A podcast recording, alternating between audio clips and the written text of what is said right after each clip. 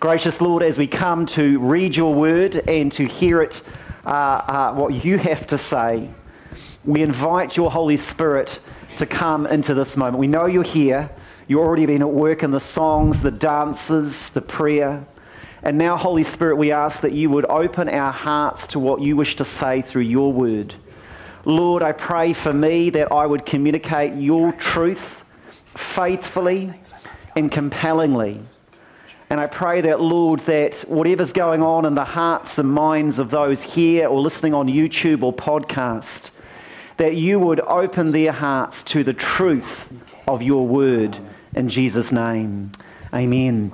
So we haven't got it on, sometimes we chuck that on the screen. Now we've just got the old-fashioned pull out a Bible from under you. I think it's page 879, but let me just check. It's 1 Corinthians chapter 15, and it's always good. Yeah, page 879 if you've got one of these. Of course, if you've got a device, you can just get there pretty quick there on your device. Page 879. And it's 1 Corinthians, and I've got selected verses. And this morning I'm just taking the whole chapter, but the whole chapter is quite a chunk.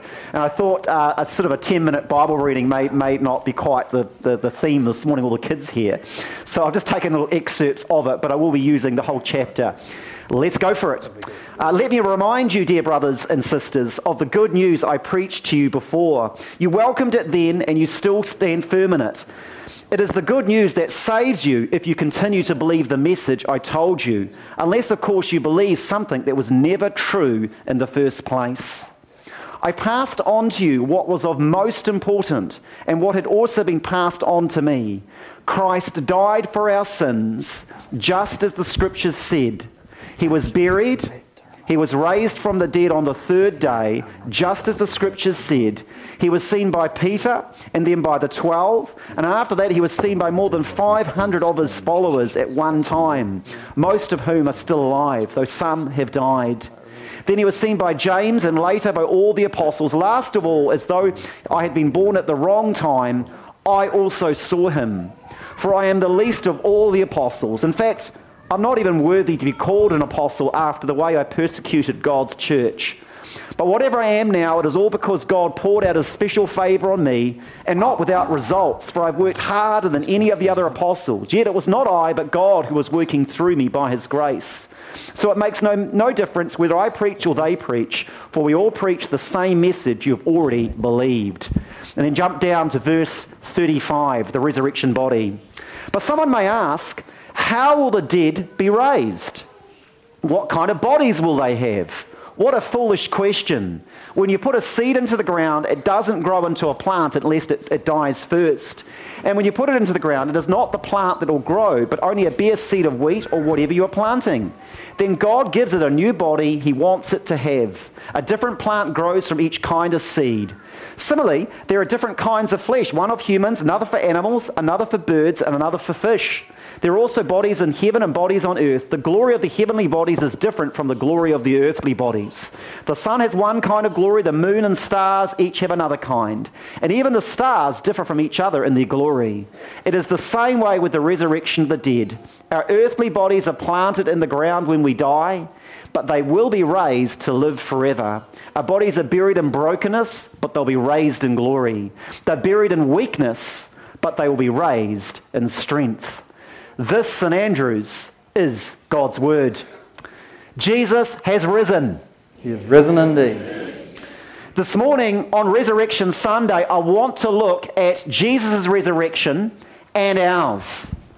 I want to focus on three things this morning over the next few moments. One, Jesus had a bodily resurrection. Two, Jesus had a first fruits resurrection of our resurrection. And three, Jesus had a vindicating resurrection of our salvation. And first, Jesus had a bodily resurrection. I want to hone in on the fact that Jesus was human, and when he was raised, he had the same body. He's going to have that same body for all of eternity. And just ponder this for a moment in the cultural moment that we're living through right now, and really go a little bit deeper. So stick with me, St. Andrews. So first he had a bodily resurrection. When Jesus was raised from the dead, he didn't leave his body behind to be in another body. It was his body that was around for 33 years. That body was raised. In fact, after his resurrection, the scars of his life here on earth was the same scars he had post-resurrection. He ate fish, he bodily ascended to heaven, and according to the scriptures, he will bodily come back again. The Son of God will always have a bodily existence. The body he will have for all eternity will carry the scars of his time here on earth. Now, we do not actually have any portraits of what Jesus looks like, but when I picture Jesus, I instantly get the Jesus film or the Chosen or the Passion of the Christ. Is that what you guys picture? It's just seared into my brain. You know, good-looking, bearded guy, gentle look, that gentle strength vibe. You know, a world global influencer. That's my Jesus. Yep, that's how I picture him. You know, with all his disciples, around him with the robes and stuff. But we do not have any definitive pictures of what Jesus looks like, we do have the very early Christians of what they had written and a biblical prophecy. And I want to say that the two connections between Hollywood, even the Christian version of that, and what the early Christians in the Bible says, they are not connected at all. The early Christians, Tertullian states, and this is very early Christians, they said that Jesus' outward form was despised, he had an ignoble appearance, and the slander he received proved his abject condition. Another very early Christian said he was weak and inglorious. And one of the first critics of Christianity, who wrote the first, how you have these books against Christianity today, well, that's never a new thing. There was books against Roman pagans were writing. And one of them, Celsius, said that Jesus was ugly and small. And another one, I think this is a very low blow indeed, said that Jesus was bald. I mean, that's just a low blow right there, I just think. And so while I have huge respect for the Christians and what they said, those early Christians, I cannot say 100% definitively whether they've got the image of Jesus right or wrong. I can't say that definitively, but we do have a prophecy written 700 years before Jesus was born. And I believe that prophecy was giving an accurate picture of Jesus' image. And it talks about his physical appearance this way. There was nothing beautiful or majestic about his appearance. Nothing at all to attract us to him. He was despised and rejected. It seems to me that prophecy lines up very aptly with what the early Christians were saying Jesus' physical appearance was looking like. So can anyone remember those back into the 1980s and 90s, those two American actors, Danny DeVito and Arnold Schwarzenegger? Can anyone remember them? It seems like Jesus is more like a Danny DeVito. If I was doing a Hollywood, you get Danny DeVito to be Jesus. I don't know how that would go down, but if anyone can remember him, you can Google him. He was there or I remember him mostly from Madeline. I think it's Madeline, the children's movie. Anyway, so yes, Jesus' body was resurrected and transformed by that resurrection, but it was still his body. And yet, according to the Bible, there was nothing beautiful or majestic about his appearance, nothing to attract us to him. And I pondered this fact of Jesus' earthly bodily being transformed, that he's always having this body around. And I've thought, why couldn't Jesus have a better body, a different body? Why couldn't the bones of that, whatever body he had, nothing to attract him? Why couldn't he just got an upgrade? Be like, the world's sexiest man or something like that. I pondered that in relation to myself because I haven't actually liked my body very much over my lifetime. When I was young, about the age of these kids here, I was always selected last for the sports teams. I remember when I was 13 and there was the girl that I had a major crush on, and she wrote all the boys she liked, and I was like literally the last one on the list, and it was spreading around. I mean, I know this sounds really small, but actually when you're a small, fragile self-esteem and you're in love with a girl, this stuff destroys you. I remember when I was at the high school in Nelson College, always being on this ruthless pecking order on the bottom rung. And it's interesting, it affects everything. I would say something and I would be automatically ignored. Someone else would say exactly the same thing and everyone would go, that's a great idea. I'd be like, but I said that first. Why? And I came to realize that the way you look, the charisma and some of those things decides pretty much everything about your success here on earth. And I came to ponder that in relation, to my life. And often, though, that very thing about the shame of my physical appearance, I've got a sort of a concave chest and other things that sort of makes me just shamed at a low grade, sort of, why did you make me this way? And a hatred of who I was drove me into the army. I thought, I'm going to become an alpha male. Nothing can stop me. And so I joined the territorials. I did weightlifting. I did running. Ran the 2.4 kilometre in the 100 minutes that and there I was on the hills of Otago. We're doing this company exercise, and 120 men started that walk, and they were collapsing as I was climbing that hill. And I seriously thought I was going to die on the hill. The man next to me collapsed. I had to carry some of his pack. I was carrying about half of my body weight with pack and ammunition. What drove me up that hill? It was actually the shame of my body. And I remember I was saying, I'll either die climbing this hill or I will make it. and why? What was driving? I got, of course, the Most Improved Soldier Award. You already know that's a real lame award, but there you go, I got it. And I was like, yes, I'm finally a man, right? And so, but why was driving all that stuff? Why was I doing that? It was shame about who I was. And you think about this age right now that we live in. Right now, self-harming levels are absolutely the highest they've ever been in recorded history. There is such confusion about our identity as humans right now. And there is so much surgery, change, and that's not even mentioned in the cosmetic industry. How many people carry the scars on their body of their hatred of who they are? And while I didn't self-harm that way, I did other things that would self-destruct because of my hatred of the body that the Lord had given me. And so I live today with a permanent degree of unhappiness with the body the Lord gave me. And yet as I reflect on the resurrection, and as I reflect on the fact that I'm always coveting a different and better body, I reflect that the body that Jesus had, the one that according to the Bible says there was nothing beautiful or attractive or majestic about his appearance, nothing to attract us to him. It was that body that was resurrected on the third day. Bald or not bald, I don't know, but it was body. Small and ugly, maybe, as the critics said. Maybe, maybe not. Nothing of what the Bible says, nothing about that shape would have attracted us to him. But it was that body was resurrected. And what does that say? It says that despite whatever I think about the body, whatever our culture thinks about the human body, it says that we are made in the image of God. We are fearfully and wonderfully made, and our human bodies have incredible treasure, and we will be, and God values the human body so much that we will have this existence, bodily existence, for all eternity. Jesus for all eternity will be a human male and will have a continuity of what he had here on earth, including the scars. And this speaks to the value and that you have as a human. There was nothing beautiful or majestic about Jesus' appearance, nothing to attract us to him. But it also challenges us. If Jesus walked in today, as the early Christians have portrayed him, as the Bible portrays him, what would we have responded to him?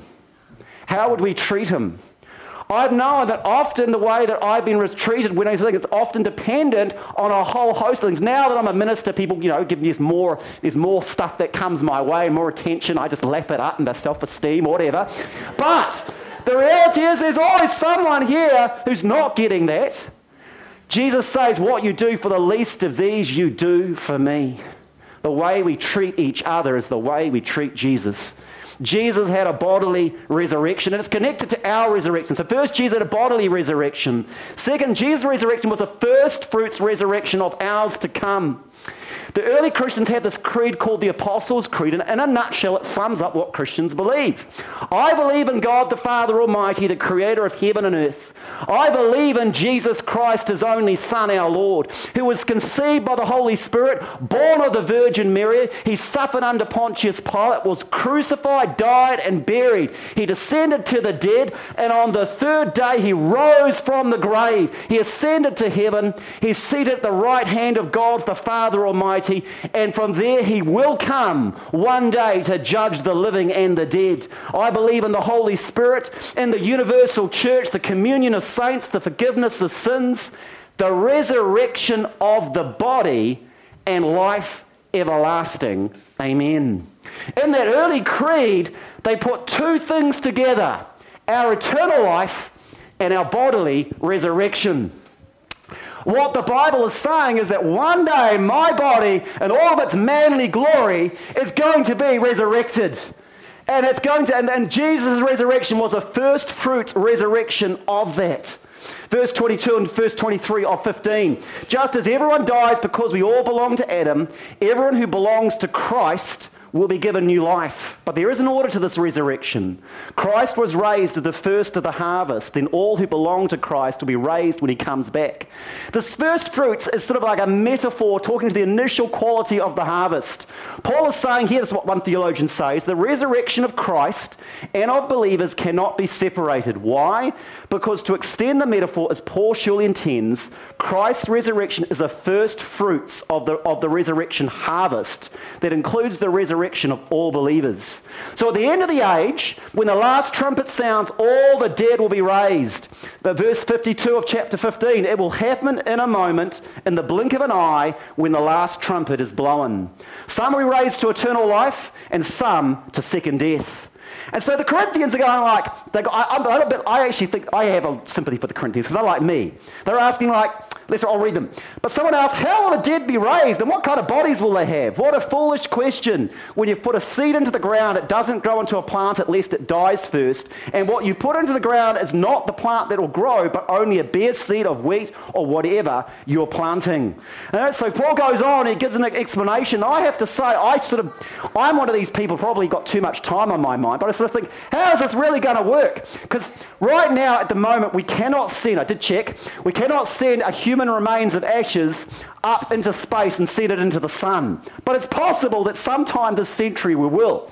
So imagine me. I don't want my body and I say, right, I really want a new body, so I'm going to thwart the resurrection and I send my ashes into the sun. Right, there we go, sabotage God. How would God resurrect that?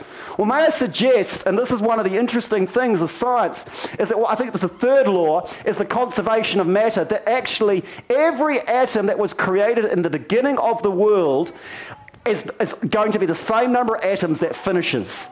Our atoms change different shapes and forms, but they're still the same. So whether you're vaporized, whether you're buried, God knows where every single one of your atoms are. And on the day of the resurrection, he'll know where every single one of your atoms are then. It doesn't matter. He knows it all. Conservation of matter. So somehow, some way, when the resurrection comes, he will assemble us back together. We'll be transformed, but the same. And I want to suggest that the transformation that we are looking forward to, for me and my situation, I'm looking for a day when my wife will not have a terminal cancer diagnosis as she has today. I'm looking for the day when the broken relationships that I have here on earth that are so difficult and painful, and I'm partly to blame for the state of those relationships, when I have a resurrected body, that will no longer be. There'll be no more pain or suffering. Maybe you're here this morning and you're brokenhearted about the state of a relationship. It could be with a spouse, a child, a parent, or someone in the church. Do you know what? Hope is coming. You're going to have a resurrected body and you're going to love the person just fine then. Right? If they're in with the Lord in heaven with you, you will love them a lot more then, because that brokenness will go. But actually, Jesus says that now is a chance for us to treat each other as almost like to show actually that we've got the first signs of the Holy Spirit's inside of us. We've got the resurrection coming, but to reflect some of this now and the way we treat each other. So Jesus had a bodily resurrection, he had a first fruits resurrection of our resurrection, and Jesus had a vindicating resurrection. The vindicating comes actually in 1 Timothy chapter 3:16. Christ was revealed in a human body and vindicated by the Spirit. He was seen by the angels and announced to the nations. What Paul's getting at, and what's mentioned also in 1 Corinthians 15, is that Jesus' bodily resurrection vindicated who he was, and it vindicates his divinity. Right? And you get to see Paul. Now let me remind you, dear brothers and sisters, of the good news I preached to you before. You welcomed it then, and you still stand firm in it. It is this good news that saves you if you continue to believe the message I told you. Unless, of course, you believe something that was never true in the first place. And what is this first importance? I passed on to you what was most important. Christ died for our sins, just as the scriptures said. He was buried, he was raised from the dead on the third day, just as the scriptures said. Truth claims matter. Even someone who says, I don't believe in truth, they're making a truth claim. They are. If someone says, I believe in loving more than truth, they're making a truth claim. Truth claims matter. And what is the most important truth claim that the Christian church makes? The resurrection of Jesus. First, there's lots of other truth claims it makes, but it makes this. And so the key question you have to ask, and Paul asks, did this happen? And Paul then explains that Jesus appeared to the 500, he appeared to all these others, he appeared to me. And he says, if this didn't happen, then your faith is futile and the Christian faith is a farce. And so a key question for you to ask this morning is, do you believe that Jesus rose from the dead as an historical event in human history?